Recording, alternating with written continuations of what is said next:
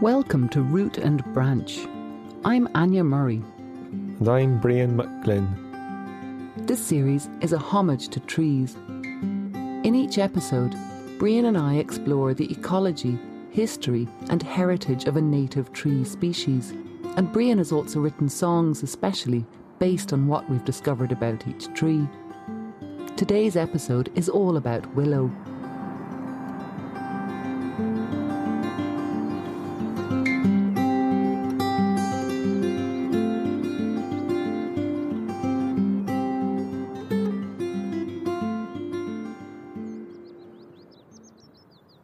Willow is a tree that we often overlook, but it's a generous and valuable tree in so many ways.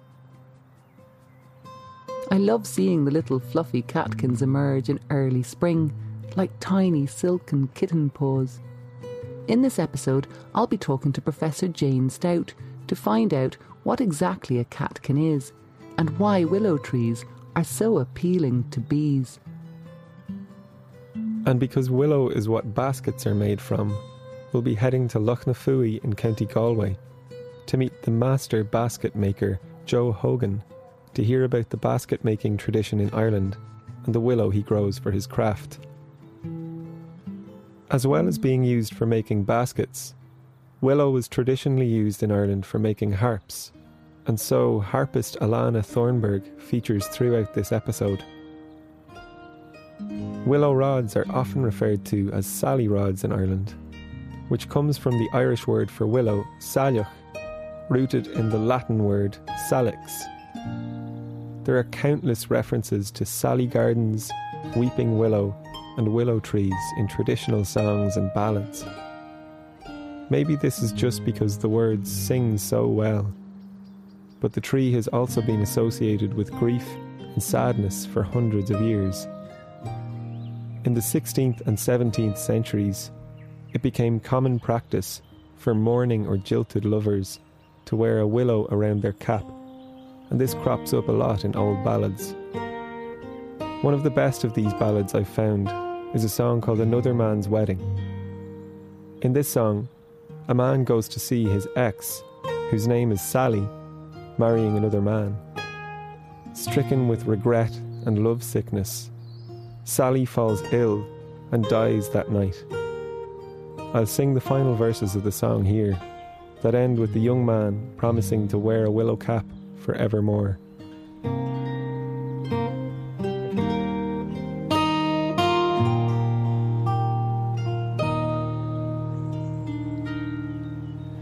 He lifted her up from her soft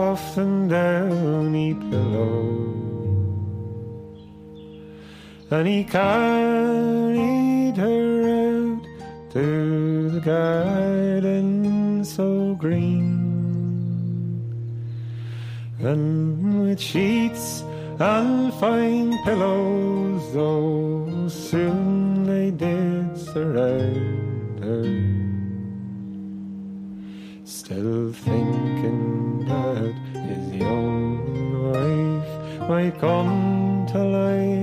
again. Oh, Sally, lovely Sally, when you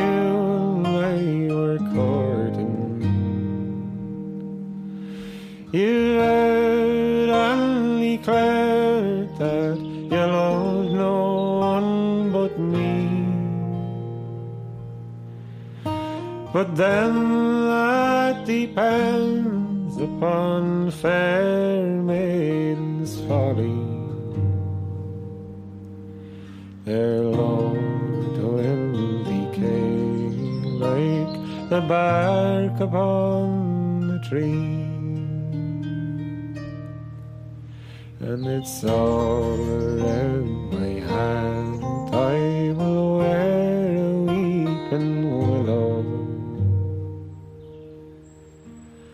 All around my heart until death it comes to me.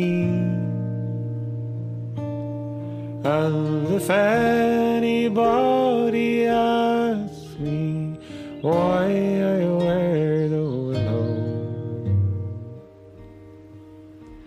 it's all for my true love. I never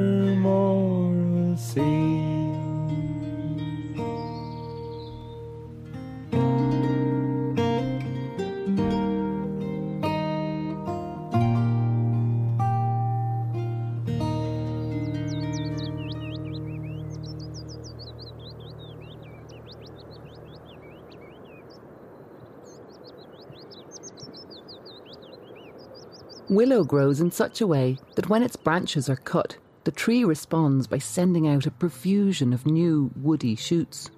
For thousands of years, people have used these young, pliable wands of willow to weave baskets with. Because willow can be cut over and over, always responding by sending up these new shoots, it can provide a continual harvest that's ideal for basket making. It's no wonder that woven willow baskets are among the earliest human artefacts. Some years ago, while clearing out an old shed at my mother's home place on Arranmore Island, my parents came across some old baskets that my grandfather had made. They were turf baskets, or creels, and while the weaving had stood the test of time, the willow was full of woodworm, and we couldn't keep them. My dad decided, there and then, that he would learn this craft so that he could carry on the tradition of basket making in our family. Making donkey creels would have been an essential skill in rural Ireland only one or two generations ago. Woven creels were used for bringing turf home from the bog. I imagine my grandfather learned to weave from a family member or neighbour on the island as a young man. And I wonder what words and phrases they used to describe the process while the willow gently tapped out a rhythm as their hands moved, almost without thinking, through familiar weaves and patterns. Luckily, the tradition of basket making is still very much alive in Ireland. And nowadays, it's hard to mention basket making without hearing the name Joe Hogan. Joe is a master basket maker based in Loughnafooey in County Galway, who's been growing willow making, and teaching the craft for over 40 years. He has written a number of seminal books on Irish basket making and has spent time as an artist in residence at the Irish Cultural Centre in Paris. Anja and I went to visit Joe at his home in Loughnafooey to hear all about the rich tradition of willow basket making in Ireland.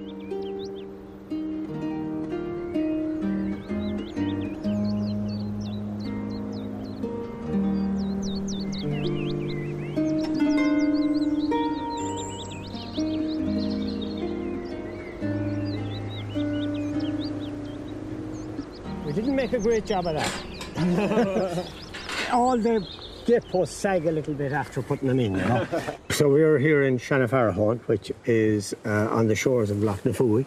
It's a lovely, very scenic valley. Here, the tradition would be where people would have had much smaller willow beds. So instead of, say, a few acres or something like that, people would have had maybe 30, 40 clumps of willow. And that would have been then your Gari Salach or your Sally Garden and that was usually the making of two creels per farm per year, you know, and that was kind of the minimum requirement here because everyone here used to use a donkey creel. So the creel is a very distinctive Irish basket where the rods are stuck into the ground and you do the weaving and then you fold the rods over to complete the basket uh, for bringing turf from mountain bogs and things like that. Say here, when we came living here, which was 78, the tradition of having a cellar garden in your farm beside the house was still alive. I feel that that was probably true everywhere in a former time. Every townland one time or every farming community would have needed to have a basket maker. So it sounds like there has always been kind of a strong culture of people using willow in Ireland. Oh, yeah, it goes back, well, I don't know how many hundreds of years, but probably uh, thousands of years, really. A well made basket would probably have given 10, 15 years of use. So it made great sense to use them. And Tom Quinlan used to talk about uh, the test of a basket being that you could kick it down the road. So when I came here, I had not seen a creel. you know, the donkey creel. And so when Tommy showed me that, that was a whole opening up into another way of looking at baskets, a much older indigenous tradition, which would have included things like lobster pots and things like that. There's a man that I know up on Arranmore. He'd be a he'd be a friend of my mum and dad's. Mm. He'd be in his like I'd say he's in his nineties now. Yeah. But he has a very unusual style, like a, and I've noticed it before. It's very distinctive. Mm. Would there be different regional styles like that that would be all over Ireland? Oh yeah, definitely. A Donegal creel is quite different from a Connemara creel. You can look at a creel and you could have a fairly good idea, at least you would have had, where what region you're looking at. So it's a bit like if you look at, say, even the musical tradition. Donegal uh, fiddle playing is very different to Clare fiddle playing. So, and you'll have very strong uh, views by some people about which is better. But the same kind of thing a little bit in basket making, you know, that there were um, very strong regional styles. So are you a, are you a South Mayo or a North Galway basket maker then? I, I'm, I'm fairly good. I think at this stage it's so important to keep all of those traditions alive mm. because they're all valuable in their different ways. Absolutely. That's a That's a very diplomatic diplomatic answer. I thought it. So there was a guy out in Rosroe, which is about seven or eight miles the far side of Leenane, and he was one of the last lobster pot makers. You know, lobster pot fishermen, they weren't making the baskets for anyone else, they were making them for themselves. So each lobster pot fisherman might have about 28, 25 pots. That's what would fit comfortably in a curragh. You know, they'd have to replace maybe five or six each year. They'd make their own. Uh, not usually from very cultivated willow either, but what's called black sally, or in other words, a wild willow. And you would sometimes see broken rods in the pot. And I kind of, I must have been looking a bit critically at Festie's pot because he said, don't mind that, he says. It's far more important that it lasts in the water. And I suppose the lobsters didn't mind there was an odd broken rod. You know? so, they weren't too critical. No. Would you be using different kinds of willow for different things for different baskets then? Absolutely. So if you were just making creels, the type of willow you'd be growing would be common osier or uh, ordinary sally rods, as they're usually called, or uh, Salix viminalis. And the, the willow I grow mostly is Salix purpurea or purple osier. And that doesn't mean that it's purple in colour, it's that the catkins in spring are purple. So sometimes the naming can be a little bit um, confusing. So there's a lovely red willow down here, and it's called Salix alba, which means white willow. But it means that the leaves in summer are white, you know, when you see them, as a tree particularly. But if you look at most of the material waving in the wind down there, it's slightly finer, uh, and you probably can't see from here, but there would be various colours on the bark. So there's a red, there's a purple, and various things like that. And sometimes we'd use some of those colours to uh, decorative effect. This is a newly planted bit of willow here. Uh, so that's only been planted two years, but you can see already that the rods are, um, you know, four or five foot, and this is August, so they'll probably make another foot or two before the winter. Um, so if you felt them now, they're quite soft. And what will tend to happen from now on is that the wood will harden, you know, and um, the leaf fall then will be October, November, and you can't harvest them until the leaf is off. So the old boys used to talk about the first moon in November, so that that would be the earliest time you could harvest your willow after the first moon of November. Um, but we often usually harvest late November or into uh, December. Do you notice uh, much wildlife here?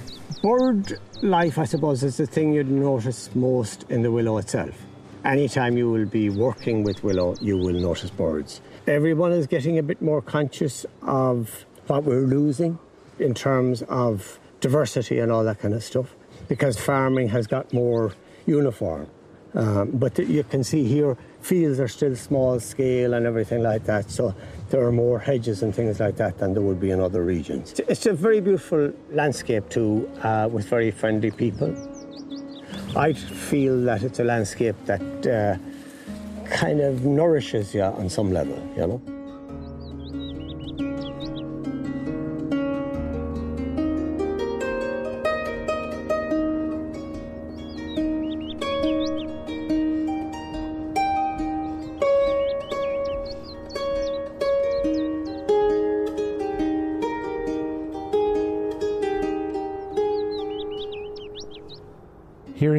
Talk about how close a relationship we've had for centuries with Willow, it's no wonder that this tree has developed such emotional meaning in songs and folklore, especially when it has a person's name like Sally.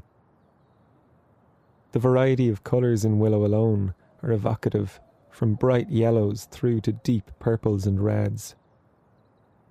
While willow has been inseparable from grief and mourning in many places, in Irish myths and folklore, it's appeared as wild, energetic, and bright, qualities that I think are more similar to the wild willow native to Ireland. Mad King Sweeney built his nest in a willow tree, not a weeping, mourning willow, but a bright, wild one. Willow is closely associated with water, with the moon, with fertility, and with life. I sometimes imagine the willow wading slowly into the lakes it often grows around, especially when small waves lap around its roots on the shore. To write a song for the willow, then, I found myself drawn to the water's shore, to renewal, to love, to Mad King Sweeney, and to the wild, bright Sally as I see it.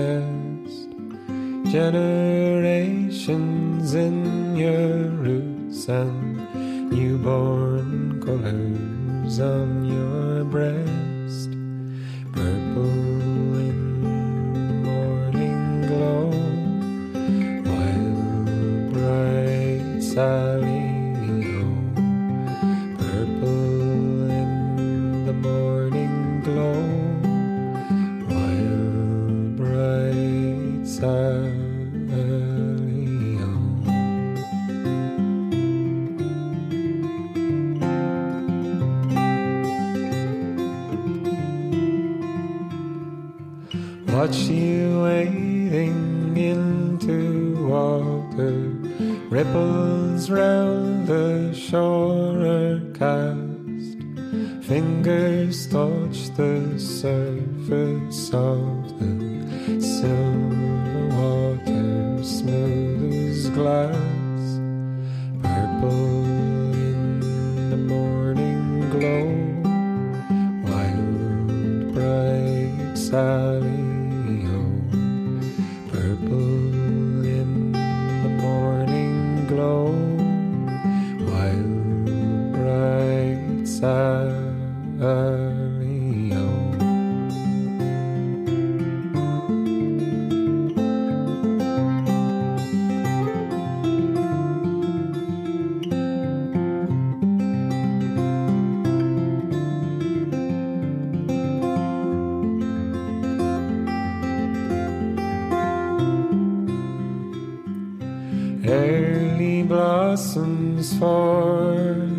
keeper, honey for the waking queen. Strike the harp and watch you weaving.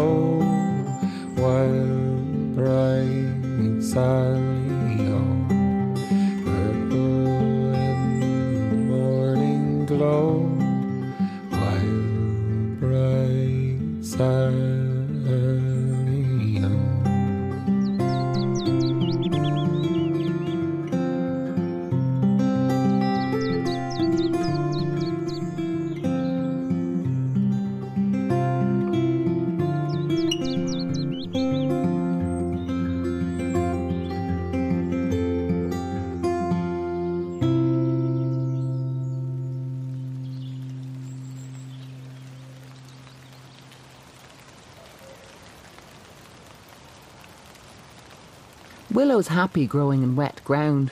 They don't mind having their feet wet. That's why we see them along the edges of rivers, lakes, and canals, or in soggy, wet ground. We tend to be dismissive of willow as a short lived, scrubby tree of little value. But these are such wonderfully generous and valuable trees in so many ways.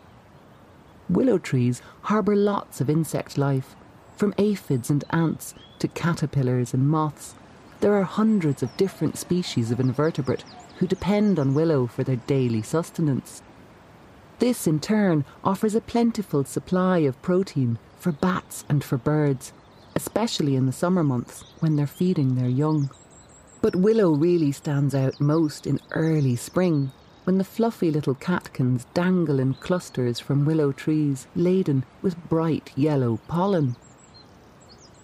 Willows are unusual in that they're pollinated both by the wind and by insects. The pollen and the nectar they produce is a crucial food source for early emerging bees, who need the sugar rich nectar and the protein rich pollen when very few plants are flowering, so food is in short supply for bees. Professor Jane Stout is a specialist in plant animal interactions in the botany department of Trinity College Dublin. Her work focuses on the interactions between plants and their pollinators. Jane, tell me, we're looking here at lots of different willow trees. There are so many different types of willow trees. Are you much good at telling the difference between them? Not at all, unfortunately. I know that there are hundreds of species worldwide, and in Ireland we have, um, I think it's about 12 species but they hybridize. So you get lots of hybrids and different varieties, you know, that, that, makes them very difficult botanically to distinguish from each other. So that's my excuse for not being a great expert at distinguishing them. And one thing that the willow trees all have in common is that they erupt with these little fluffy catkins in spring. Can you tell me what is a catkin? So the catkins are the structures that hold the flowers for the willows. So willows have a really interesting floral biology in that the male and the female flowers are held on different plants. And the catkins, they're called catkins because it's from the old Dutch word for kitten, which is catkin. Um, and it's because the catkins look like cat's tails. So the flowers, the, the, the, flowers themselves are quite small, but they're held together in these clusters, these catkins.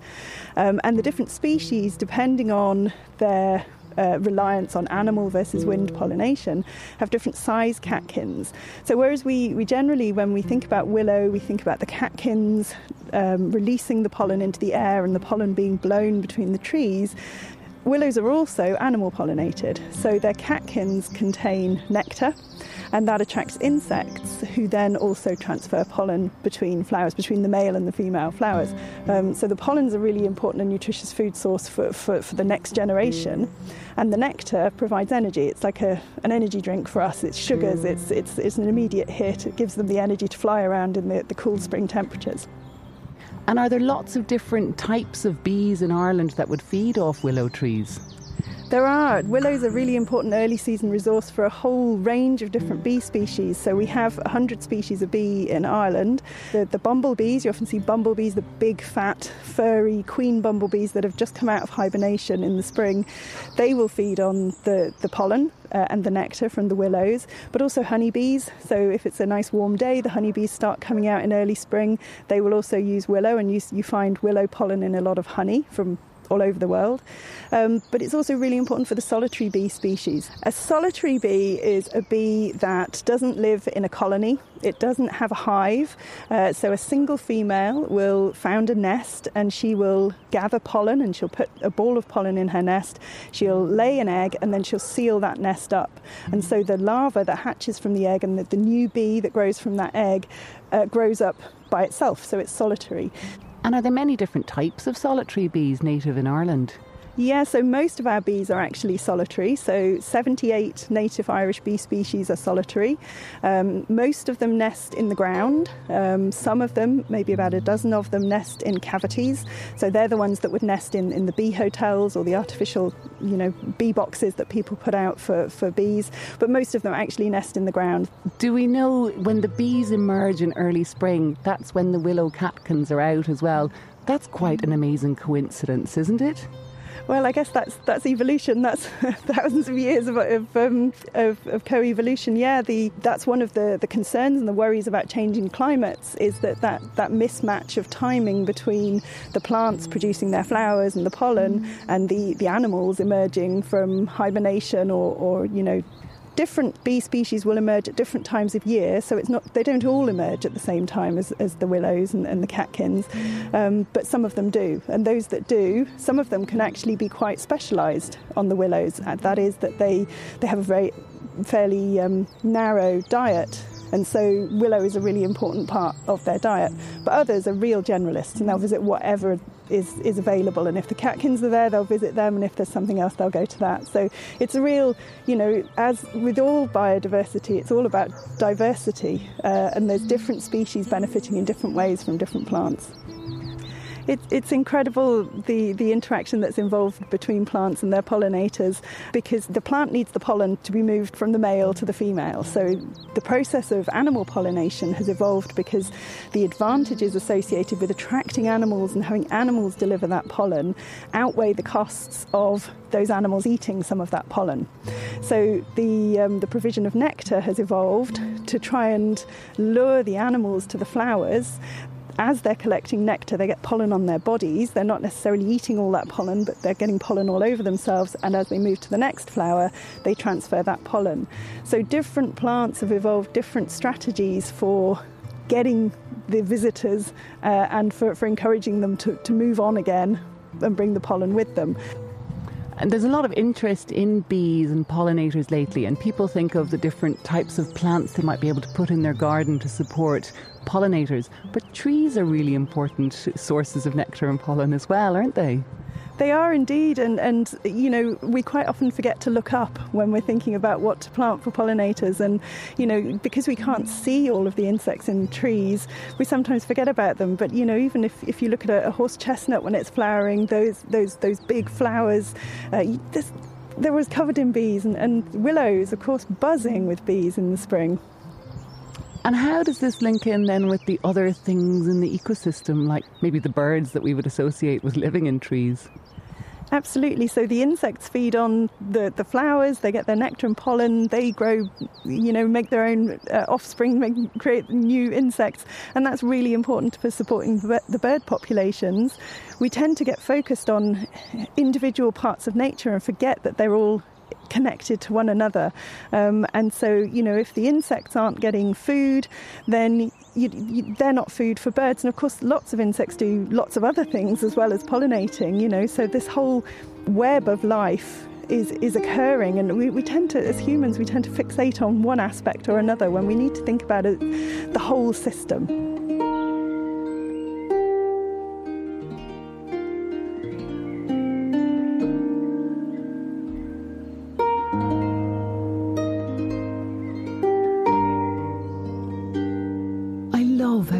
Describes the relationship between plant and animal as having been honed over tens of thousands of years.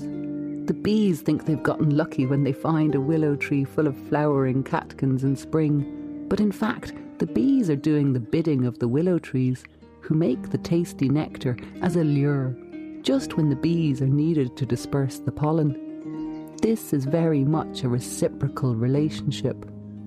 Our human relationship with willow is also a reciprocal one, honed over thousands of years. We get willow wands to weave baskets with, and in return, the willow earns itself a place around our homes and gardens.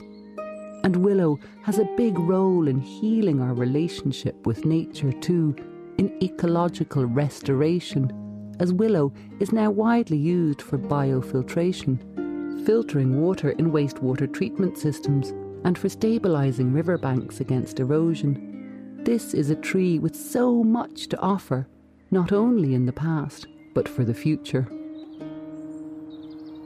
This brings me back to something Joe mentioned about our sense of place in the world and the nests he has been weaving out of willow and heather in recent years. So I've been making a lot of nests in the last two or three years. It's become a kind of another side project, if you like. Nests for. Uh... They're not really useful, but they're, I suppose, to kind of evoke the life of birds, but also maybe to reference a little bit about belonging in the world, which I think is one of the things that we as a modern kind of culture are losing and losing very quickly that kind of natural sense of belonging in the world. So it's partly about that.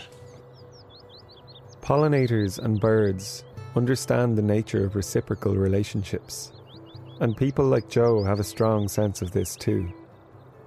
If we're to heal our connection with the natural world, we must rethink our place in the world and our relationship with trees. Willow has given us so much and has so much still to offer. The wild, bright Sally has all we need to find our way back to where we belong.